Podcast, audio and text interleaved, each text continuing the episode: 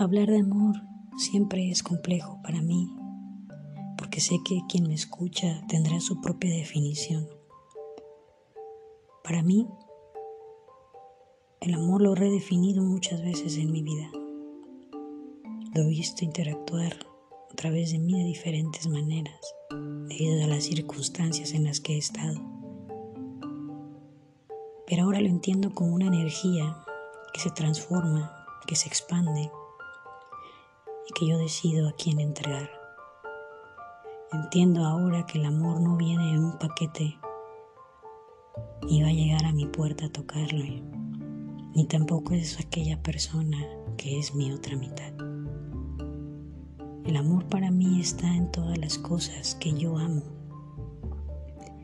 Amo la vida. Amo a las personas que me rodean. Amo las conexiones que cada día la vida me pone enfrente. Amo poder elegir en plena libertad de mi conciencia las cosas y las acciones que hago cada día. Amo entenderme cada día un poquito más. No creo que el amor esté realmente en otra persona y, tenga que poseerla, ni tenerla aquí al ladito mío para saber que eso es amor. Me doy el permiso y elijo amar no solo a una persona, sino a todas las personas con las que entro en contacto cada día. Porque entendí que amar al prójimo y amar lo que hago y amar la vida y amar todo esto es amor incondicional, amor propio. No pude encontrar en Google una definición de amor como tal, porque ninguna me parece correcta para mí. Por eso he creado este concepto de que el amor es energía. Que a través de esa energía yo tomo acción ante la vida. Y pueden ser acciones con una intención amorosa y de respeto a mí misma primero, que se verá reflejado hacia los demás no es tan cursi y no es tan dramático como el amor que yo creía. Antes pensaba que si las personas se alejaban de mí y no las volvía a ver, podía perder su amor. Pensaba que si una conexión en este planeta se rompía, ya no podía existir amor. Entendía que en el momento en que uno odia, ya no puede volver a amar. Me dio miedo volver a amar alguna vez en mi vida y juré no hacerlo. Prometí que no volver a enamorarme nunca más. Y fue una promesa estúpida a mis veintitantos años. Porque cómo no vas a amar la vida y cómo no te vas a enamorar cada día de este planeta y de las cosas que te pasan. Si yo me he dado cuenta que cuando cambias la perspectiva, cuando cambias tu forma de pensar, cuando resignificas los conceptos como el amor, todo cambia. Alguna vez escuché que, te, que alguien dijo, no quieras cambiar al mundo, cambia tú. Es la clave o es la frase más sabia que he escuchado porque es real. Cuando yo cambié mi forma de ver la vida, cuando resignifiqué, cuando creé otros conceptos para entender un poquito más los que tenía y no me daban una respuesta con el significado que tenían, me di cuenta que era verdad. Si yo cambiaba todo eso, el mundo cambia. Y no es que el mundo cambie, los demás cambien. Es que tienes un poco más de conciencia de lo que estás diciendo. Te cuestionas la vida de diferente manera. Cuando aprendes a cuestionar cada cosa que te han impuesto en tu mente, transformas de alguna manera todos esos conceptos y los haces benéficos para ti misma. A mí, haber resignificado mi propia vida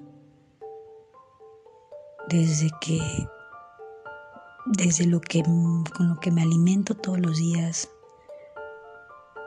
mentalmente, lo que me nutre el cuerpo, lo que me hidrata el cuerpo. Desde ahí empieza el amor para mí. Empieza desde que yo elijo tener una mejor vida, una mejor salud, una mejor calidad de pensamientos. Entender mi valor como mujer en este planeta me ha hecho entender que mis propios vacíos se llenaban conmigo misma, que sanar mi interior me iba, a, me iba a dar, me iba a dar esas herramientas que yo necesitaba para resignificar la vida. Porque hubo un punto en mi vida donde yo ya no quise vivir. Ya no entendía para qué estaba aquí. Me había perdido en un camino muy oscuro, donde no había un sentido, donde no entendía el amor como lo entiendo ahora. Y simplemente ya no quería estar aquí. Y a veces hablar de suicidio es muy fuerte, pero son temas que existen y que no es algo que uno pueda juzgar hacia la persona que lo hace. Porque al final de cuentas, siempre podemos elegir.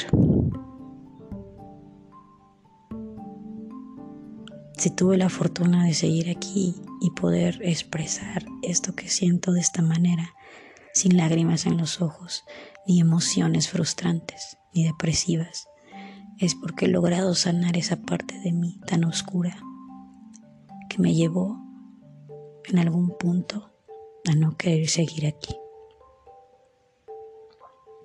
Los motivos sobran y no existe uno como tal que diga que justifique la acción. Porque cada cabeza es un mundo no podemos entendernos a todos si ni siquiera nos entendemos a nosotros mismos. No podemos pedirle al otro que transforme su vida y que cambie su vida si nosotros no hemos hecho nada al respecto. He entendido que somos espejos, que nos reflejamos en los demás.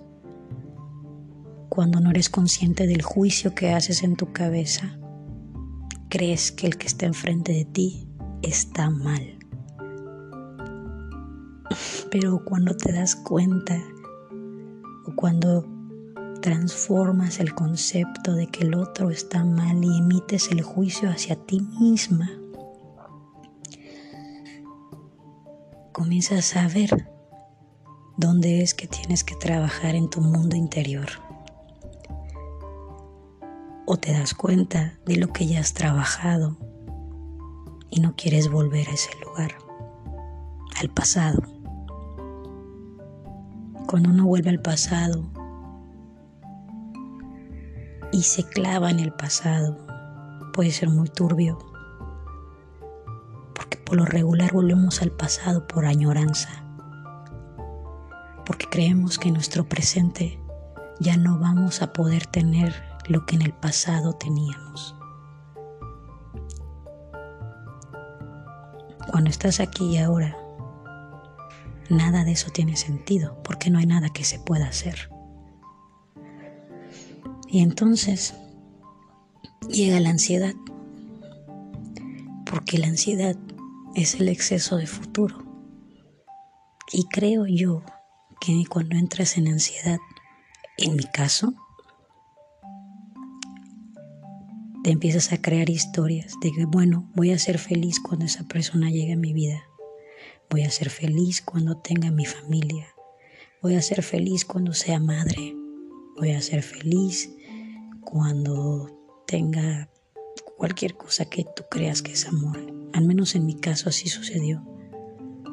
Y cuando me di cuenta que nada de eso me iba a dar ni felicidad ni amor, mientras yo no navegara en ese mundo interno, sanar heridas de la infancia, reestructurar a mi psique, crear a mis conceptos y mis propias creencias, ahora veo yo el amor de esta manera, que es una energía que se transforma, que se expande, que trasciende el tiempo y el espacio. Y es como este estas señales, estas ondas que uno emite cuando se siente pleno, completo, en paz cuando tus necesidades y vacíos no deciden por ti, la vida se ve diferente. Cuando en lugar de alimentarte te nutres porque sabes que lo que estás comiendo tiene, tiene un proceso dentro de ti, tiene un impacto en tu cuerpo, en tu organismo, en tu mente comienzas a tener conciencia de lo que estás haciendo y de lo que estás eligiendo cada día. Y eso es amor propio. Querer cuidarte, querer estar bien contigo y con los demás. Querer tener la tranquilidad de que te vas a dormir en paz. Tener esa plenitud en la vida y entender que si algún día tienes que morir, es parte de un proceso y una transformación del alma que trasciende el cuerpo. Cuando entiendes todo esto de una manera amorosa y con respeto a la vida y a ti mismo, ya nada es igual. En mi caso ha cambiado de manera para, una, para tener una vida, una mejor calidad de vida. Y no quiero decir que tenga una positividad tóxica, porque tampoco es el camino. Hay que aprender a abrazar los momentos de oscuridad en la vida, los momentos de incertidumbre, porque abrazando esos momentos vas a entender a qué le tienes miedo. Y cuando entiendes a qué le tienes miedo y lo transformas, también la vida se ve diferente. Y nada de las cosas que parecen negativas en este planeta son malas. Si quitamos el concepto del bien y el mal y aplicamos la conciencia detrás de cada acto, de cada acción que tomamos, al menos yo he comenzado a ver la vida diferente. Entiendo que cada palabra que yo digo, cada acción que yo tomo, tiene un impacto, por mínimo que sea. Y que también es muy importante que lo realice, porque es parte de mi proceso evolutivo. Por eso para mí el amor es más que ir de la mano con alguien para toda la vida que somos 7 billones de humanos. Y es imposible amar solamente a uno. Y no de manera ególatra o a, a modo de libertinaje. Simplemente entender el amor desde, otro, desde otra raíz desde otro concepto. Si eliges estar con alguien el resto de tu vida, qué hermoso y qué bonito y qué bueno. Habrá quienes eligen una pareja el resto de su vida y logran estar hasta que la muerte los separe. Tal vez uno se vaya antes que otro, tal vez se van juntos, no lo sé, cada vida es diferente, cada historia de amor tiene su final feliz. En la mía tal vez no somos dos, pero puedo decir que yo no quiero una pareja para solo ser dos, ni decir que tengo amor en mi vida. Cuando me preguntan qué esperas de una mujer para que sea tu pareja, eh, pienso mucho la respuesta porque no sé cómo explicarle a la persona que me la está preguntando, que, para que no se vea de manera egoísta lo que yo voy a contestar. Para mí, una pareja o una compañera de vida es algo más que ponerle una responsabilidad de mi felicidad y mis necesidades. A mí, si me preguntan, me gustaría encontrar a alguien que me acompañara en el camino de la vida. Una mujer que supiera, más bien una mujer que sepa, que está completa y plena en su propia vida y que no necesita cambiar absolutamente nada para caminar conmigo, entendiendo el respeto mutuo y las ganas de querer estar juntas sin que se necesite hacer un contrato y tampoco establecer reglas de posesión ni celos que la hagan creer o nos hagan sentir unidas y amadas. Creo que entender, creo que amar a la otra persona en toda su libertad y en toda su expresión de ser humano es lo más hermoso. Porque también es otro ser humano igual que tú y también tuvo una vida y una, una infancia y creo que el 99% de las personas en este mundo han tenido infancias traumáticas de las cuales se desatan muchos problemas en la vida adulta que si no se resuelven, continúan hasta el día que te mueres, causándote sufrimiento, inestabilidad, codependencia, por creer que el amor es poseer, por creer que el amor es que el otro venga y solucione mi vida, por creer que el amor es aquello, aquella que va a resolver todo en ti. Si tú no te atreves a resolver lo que hay en ti, nadie, absolutamente nadie, puede hacer un cambio.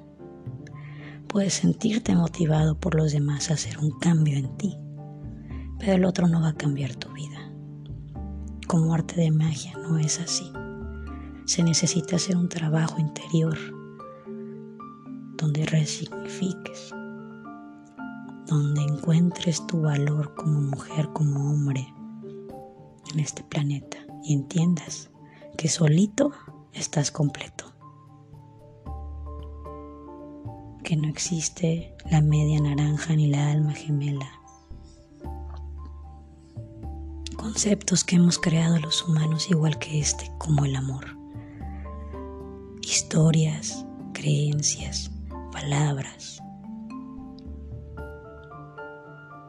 Eso es lo que yo he entendido en el amor hasta ahora. Y lo voy a poder, tal vez lo vuelva a resignificar, a redefinir. O a buscar otro concepto que me ayude en algún momento de mi vida. Como en este momento de mi vida, esto que pienso de que el amor es energía, me ha ayudado a mí.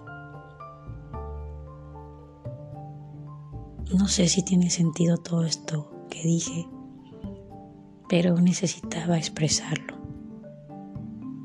Y para eso es este podcast. Al menos es mi experimento personal, psicológico, y creo que en lo particular me ha funcionado mucho porque puedo ver cómo yo misma he ido trascendiendo muchas cosas que pensé que jamás iba a poder hacer en mi vida. Entonces, en resumen, ámate a ti primero para que llegue para que llegues a entender que si alguien te acompaña en la vida, no le pongas tanto peso en su mochila, más bien realmente acompáñense en el camino, porque al final todos terminamos en el mismo lugar. Y sin el amor la vida no tiene sentido.